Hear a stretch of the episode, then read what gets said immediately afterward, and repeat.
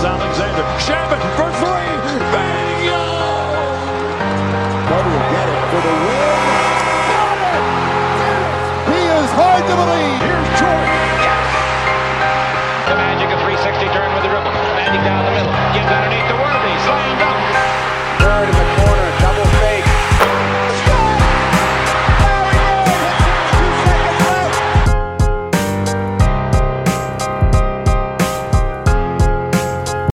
What's going on, guys? Welcome to Dime Dropper playoff recaps. Before we get started, please make sure to subscribe on YouTube at Dime Dropper Podcast, Apple Podcast, follow us on Spotify, and of course, to follow us on all social media platforms at Twitter, Instagram, TikTok, and Facebook at Dime Dropper Pod. So, today was an eventful day. I woke up to the worst news you could ever or uh, one of the some of the worst news you could ever imagine as a Clipper fan. Kawhi Leonard is injured. And at first it said he was just out for tonight's game. And then 30 minutes or so later it said he was out with an ACL injury. So immediately your mind turns to is it an ACL tear? And we hope it's not. And I was pretty devastated, I'm not gonna lie, but a part of me has seen this so many times. I don't know when Blake Griffin injured his toe. I remember when Chris Paul and Blake got injured in the same series, and that effectively ended any chance we had of advancing. And, you know, this is our best chance to win a title, as I've said. And for Kawhi to get injured, it's just straight out of the Clipper Clipper curse playbook. It's just something that seems like Clipper curse, I should say, you know? Like it's not meant to be. And Kawhi, you know, he has his injury history. This isn't something new, but the way he was playing and for it to for it to happen at such a bad time, and you just question everything as a Clipper fan. It's like maybe it's just not meant to be, and the basketball gods always come to hurt us when we get so close to that second round finish line. But something that's been a common theme this season has been playing with guys out. And something that we've mastered this season is that next man up mentality. So I immediately, when I saw the news, though, I said this. I don't like our chances, obviously. I'd pick Utah to win the series, but I'm not going to count us out of winning two games. The championship, though, if Kawhi's gone, I don't think we have any chance of winning. But as I said, this season for me, yes, of course, I think we should win the championship. Yes, I want to win the championship. But what I want is just to break the fucking curse and get out of the second round. And tonight we had game five without Kawhi, and all I wanted to see was some effort, some energy. So, by the way, on the Kawhi stuff, there's no news whether it's a sprain yet or an ACL tear or it's a partial tear. My prediction is he's get, that he's done for the season, sadly. But the sprain, if it's a sprain, at least that doesn't have any long term implications. And maybe you never know if we can somehow get past this series. Maybe we can get him back the, for the conference finals, maybe, but I was just thinking of the game tonight to see how we came out. And Terance Mann started in place of, of Kawhi. And you know how much I love Terance and his energy. And I always say that he shouldn't be removed from the team, from the rotation at all. But we knew what kind of game it was tonight. It was a Paul George game. We needed him to be the man. And the man he was. From the get go, you could see the Clippers' energy, intensity, communication was high. They were talking through every screen. They were doubling Donovan late in possessions. But the Jazz hit us with a three point barrage in that first half. Jordan Clarkson, but especially Bojan Bogdanovic, who turned into Klay Thompson in that first half, splashing every three like there was no tomorrow. And some of them were contested shots. I mean, we had a good hand up on a lot of them. That's why I wasn't really that mad. I thought our defensive intensity and energy was high. I thought we were doing the right things. And I thought that the way we started out was great because Marcus Morris Sr., who has, again, struggled on the road immensely in this playoffs, he had a very good game five, and he honestly may have had his best game of the, ser- of the playoffs tonight. Even better than actually I think it was probably even better than game 7 because I thought his defense was better than any other game. He even was able to stay in front of Donovan, albeit with some hand checking allowed, but was able to stay in front of Donovan on multiple possessions and he hasn't been great guarding the best players, you know, more often than not in either series, whether it be Luka or Donovan, because he just lacks that foot speed. But when they're getting him, when they let him get away with a little more hands, he can be pretty pretty good on that end. And his shot making, you know, contested mid ranges, which we've seen all season long, we just haven't seen them much in the playoffs. And he hit those. He had a contested three in the first quarter, and it was just a huge boost because with the Jazz hitting everything, we needed to match that, and we did. Reggie Jackson was also part of that, and Nick Batum was also part of that. You know, Nick Batum, he only shot threes, but he was three of six on those threes, 50%. And that's just a small portion of what he actually did on the court tonight. Because you know how Nick Batum does. He does all the little things. And of course, we were in that small ball lineup tonight, switching everything, and then on some occasions, hedging and recovering on Donovan when we didn't want to get certain guys involved in pick and roll defensively, like a Kennard or Reggie Jackson at times.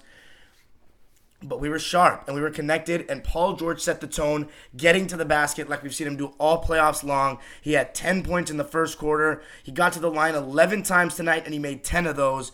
And that started from the very beginning of the game. Him being aggressive, him going at Rudy Escar Gobert, taking advantage of his size, or I'm sorry, his lack of speed. And, you know, Rudy, he doesn't like, he doesn't like, you know, um, gambling on defense. He likes to just try to let you go by him and make up uh, the foot speed that he loses with his length. And he doesn't like going up for fakes. He just tries to put his hand up and contest on those pull-ups. So Paul George sometimes when he steps back, he creates separation, and we were feasting on Rudy Escar Gobert a lot tonight in pick and roll.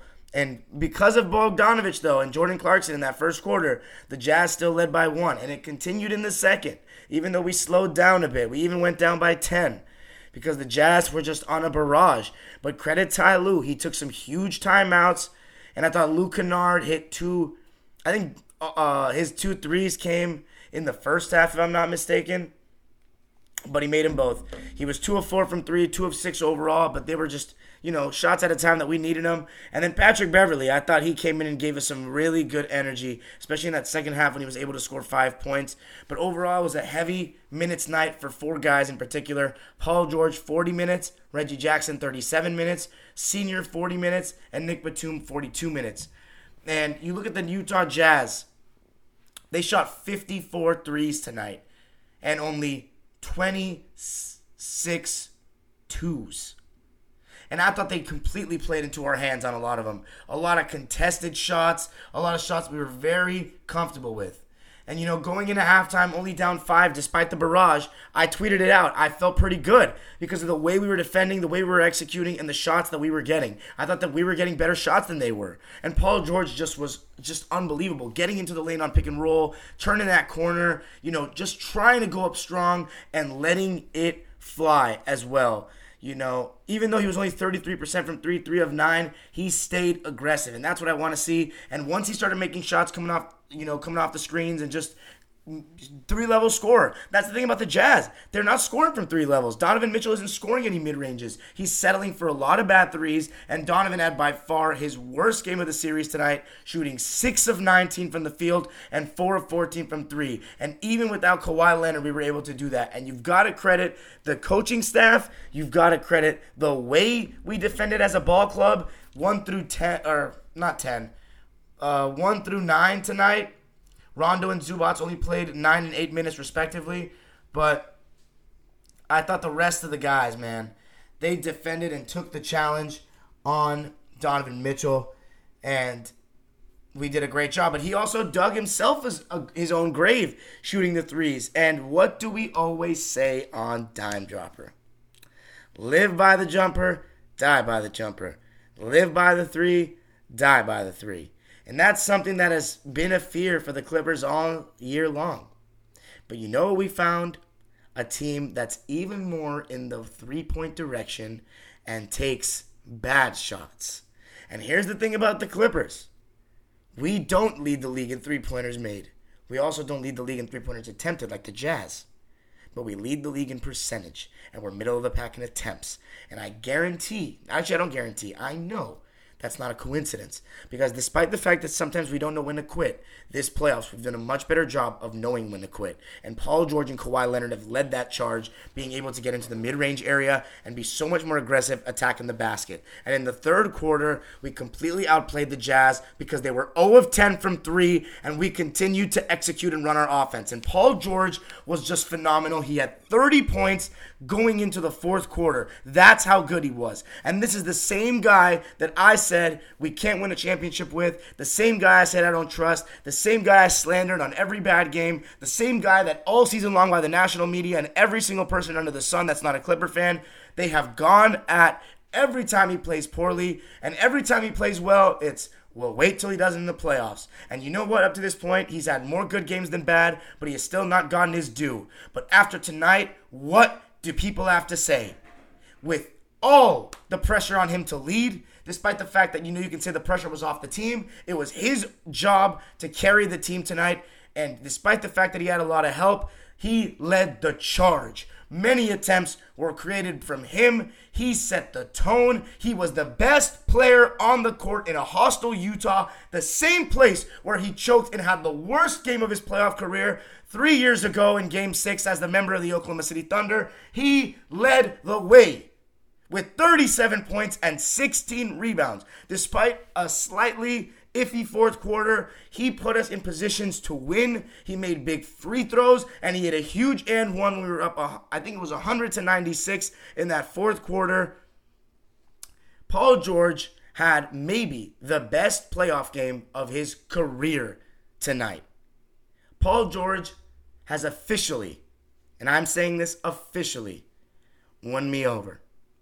Paul George, I know you're not listening to this, but I am saying this to you. I apologize for calling you a bitch. I apologize for the harsh words I had for you last year after the glorified summer league. I just care a lot about the team. I'm still disappointed about what happened last year, but you have made up for it this year. Despite the fact that we are not guaranteed to make it to out of this second round, this season will be a success for Paul George. Even if he chokes it in game six, he has done so much. He has shown me he cares. He has shown me he really wants to be a part of this organization. And there's a human side of Paul George that he feels like, you know, more of a real human than Kawhi. I mean, Kawhi, he's an emotionless, you know, robot kind of guy for the most part. Whereas Paul George, you know, he, say what you want about him. He's not the best player on our team.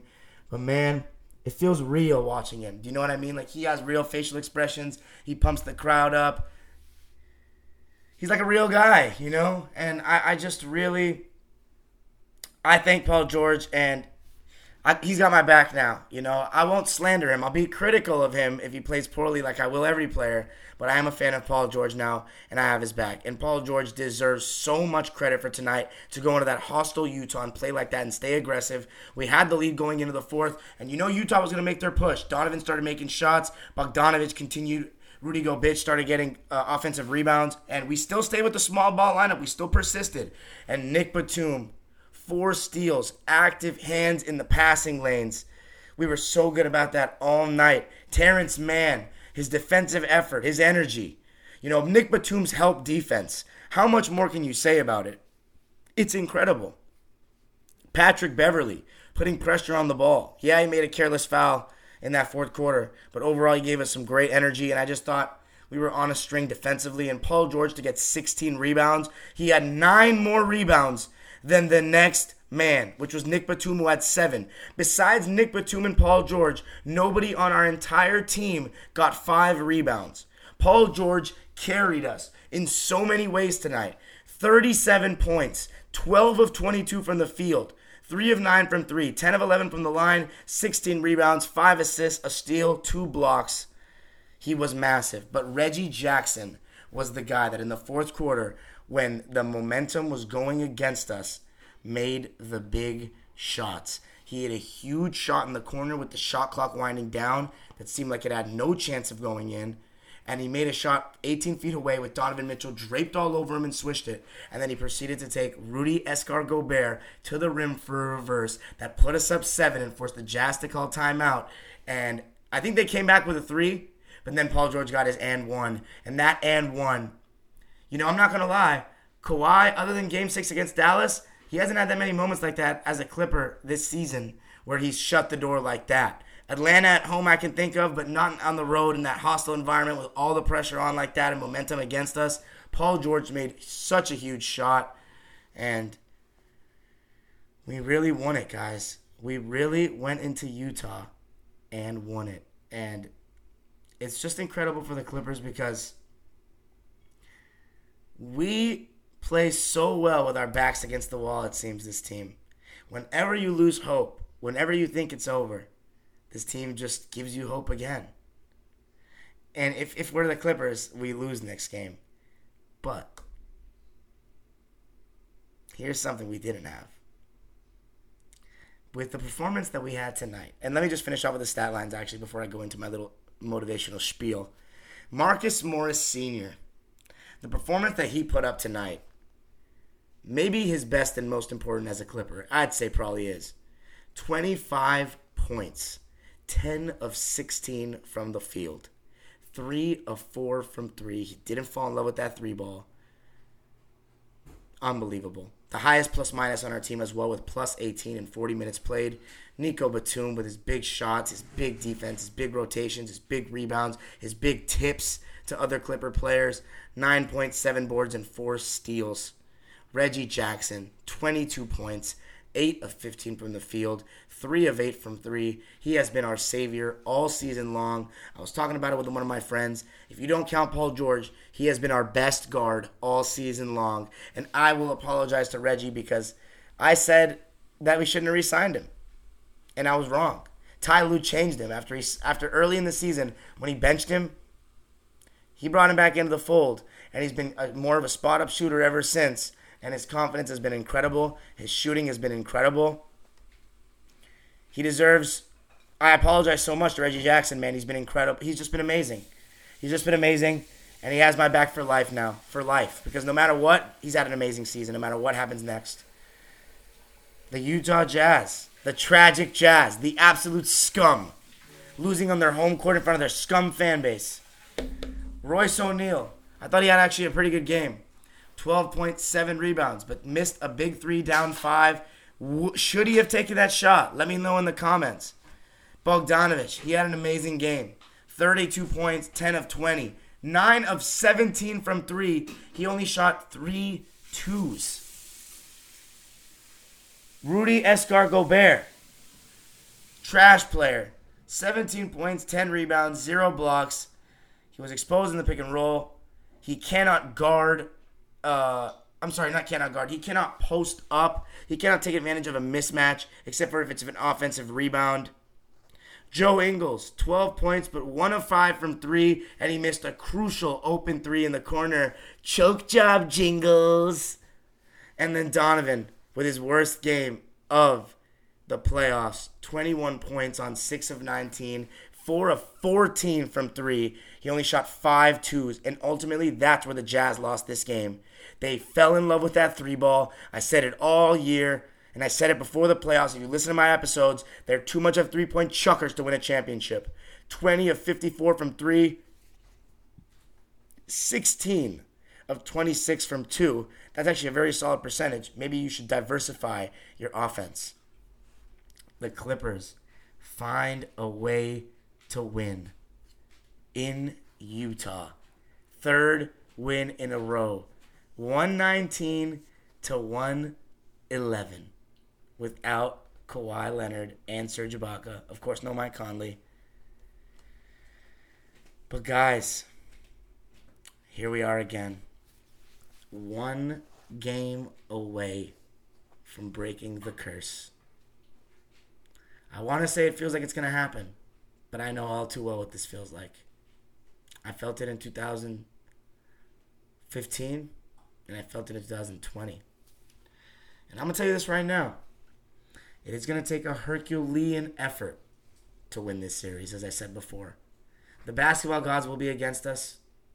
There will probably be some, some things that you can't even imagine that will happen on Friday night. But man, oh man, after everything that's happened, to get an opportunity to play in front of your home fans for the first time in a sold out house after a year long pandemic with the chance to make history.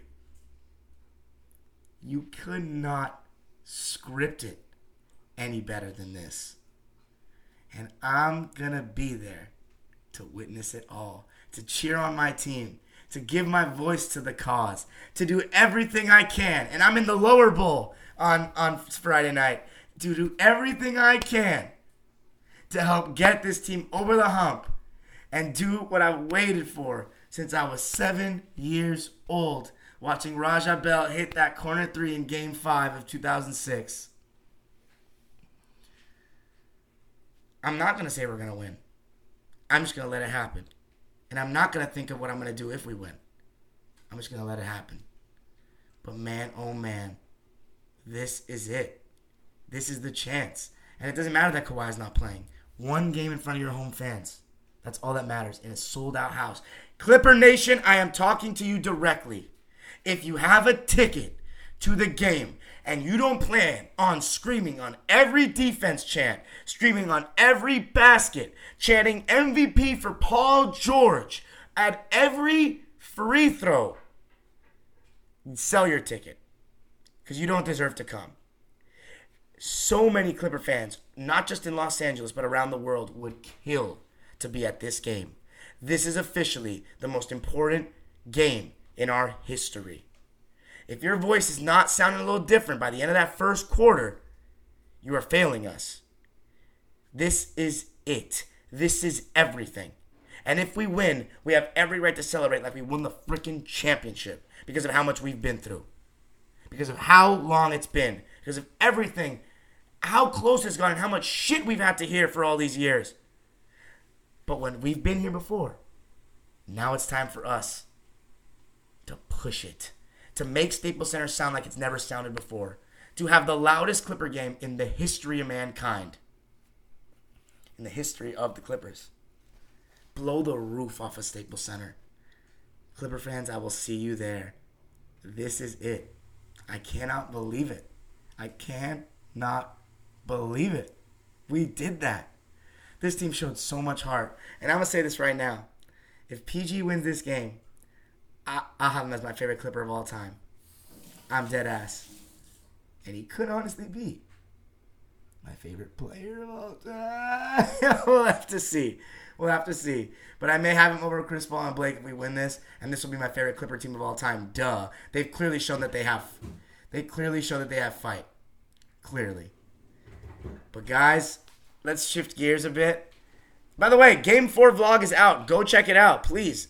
Get that shit to a thousand views. It's only got like 150 right now. I just posted it. Um. Um. Yeah, go check it out. Yes, over CP3 and Kawhi Leonard, I would have Paul George because once again, I never, I still don't like Kawhi that much. He's a great player. I still don't care for him like that. He just plays for the Clippers. He still hasn't finished off with a great season for the Clips that I can be satisfied of. You know, choking in the first and getting injured in the second, not much to you know. I don't know. I don't know, man. I know he's the one that wanted to come, but you know what? Maybe if, if we win, just because of the fact that he got Paul George here, maybe maybe I'll I like him. But right now, I'm really on that Paul George train. But let's talk about Glenn and the Sixers. So guys, I saw the Sixers came out and threw the first punch. Joel Embiid was extremely aggressive. Um, very aggressive. And Seth Curry was as well. And I honestly stopped paying attention to the game. I'm not going to lie. I thought the Hawks were giving up pretty easily. I thought they were down in the dumps. They were down 20 something points. It was halftime. And yeah. I stopped paying attention to the game.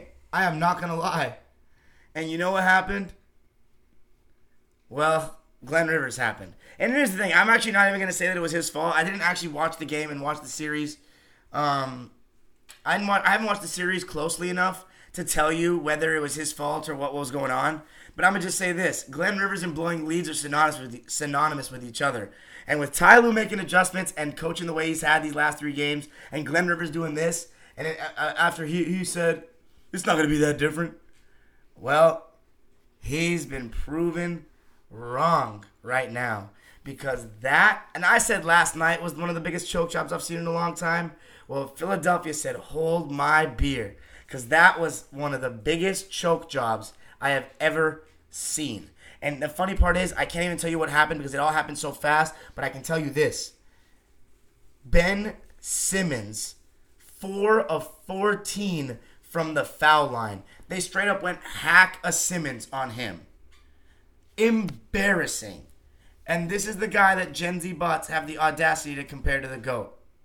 As, because he's a six nine point guard. Dude, that dude may have just cost them the whole season. 4 of 14 from the line. They were hacking him intentionally. And, you know, because he's Ben Simmons, because his defense is great, then Glenn Rivers persisted on leaving him in. You can't persist on leaving, leaving him in like that. And then Joel Embiid missing free throws in the end too. And you got to give Trae Young credit. You got to give the Hawks credit for making big shot after big shot. Even Lou Will hitting some big shots in that second half. But I have to review the tape. And I'm going to review the tape and talk about why exactly it all went wrong, besides just blaming Glenn Rivers and laughing at him because it's hilarious. Absolutely hilarious. It just made my day, honestly. It's a cherry on top of the sundae that today was. Even though it started out with shit on the bottom of the sundae, you know, we put a ton of ice cream on that thing, and Glenn Rivers put some chocolate syrup and cherry on top for a great day. Even though the shit is still at the bottom of the sundae. That's the Kawhi injury, of course. Mm, so we're probably not going to eat all that. But Glenn Rivers, man, unbelievable. And I, yeah, people are saying his rotations were bad. Hey, Atlanta now is in the same position as the Clippers.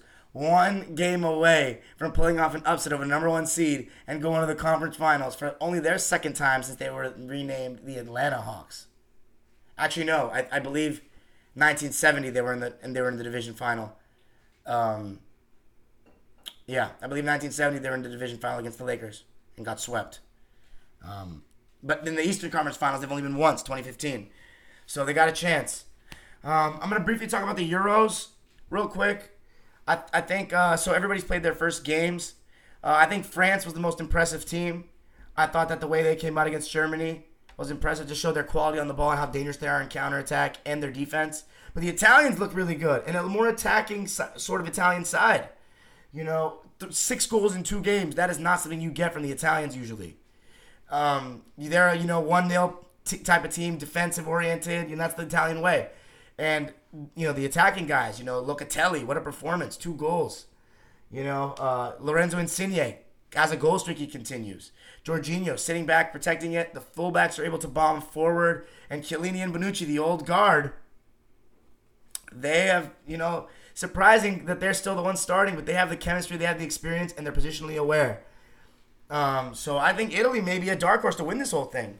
Uh, Belgium, my favorite team. I thought they were good, but it was very comfortable in their first game against Russia. Uh, Lukaku looked great though to start the tournament with two goals. He had a great World Cup, and he just came off the best season of his career, so that was huge. The key for Belgium to me is going to be how do Eden Hazard and De Bruyne come into the fray because they're the two players that in the World Cup they were top ten players in the world at the time. Hazard even top five, and Eden has not been the same these last two years with Real. Uh, he came in at the end of the game, last 20 minutes, and he looked, you know, he, he was mixing some guys. He looked a little, he was trying to get back into things, but we need a little bit, we need to see more. And Kevin De Bruyne from the orbital fracture, he's still yet to come back, so we'll see how they do. But three points is big. And by the way, prayers up to Christian Eriksen. That was the scariest team, scariest thing I saw in all my years watching sports. I have never been so scared for a player's safety in my life. I was, I was scared we were going to see another Hank Gather situation. Anybody that doesn't know, Christian Eriksen, the best player on Denmark for the last decade, collapsed on the pitch um, due to cardiac arrest. He was about to die, and they resuscitated him on the pitch. So, congratulations, um, or should I say, props and big ups to the medical team that came out and did CPR on him right away because that was so scary. Um, so, thank God Eriksen is, is okay. Uh, but Finland to get a win in that game was just insane. Um, who else though? The English big win over Croatia. It wasn't the prettiest. Raheem Sterling getting his first goal in a tournament that was huge for his confidence because he hasn't had the best season at Man City. But the real standout to me was Kalvin Phillips from Leeds. I thought he was strong on the ball, made some great passes, just active in midfield. And, you know, he's going to definitely have some clubs looking at him after this, the way he's playing. And he had the assist on the goal, too. And Kane was a very silent, you know, he has those games where he can be very uninvolved. He's not a pacey striker that likes to run in behind. He's one that, you know, he comes out and gets the ball, um, you know, 20 yards away from goal and likes to, you know, spread the ball out wide and, you know, be more of a target man. He has a great long shot. But Raheem Sterling is the one that's going to make those runs in behind. And he found a goal through that. So the important thing is three points for England uh, after the first game against the best team in the group, Croatia, who they lost to in, in the semifinals of the World Cup. So a little revenge there.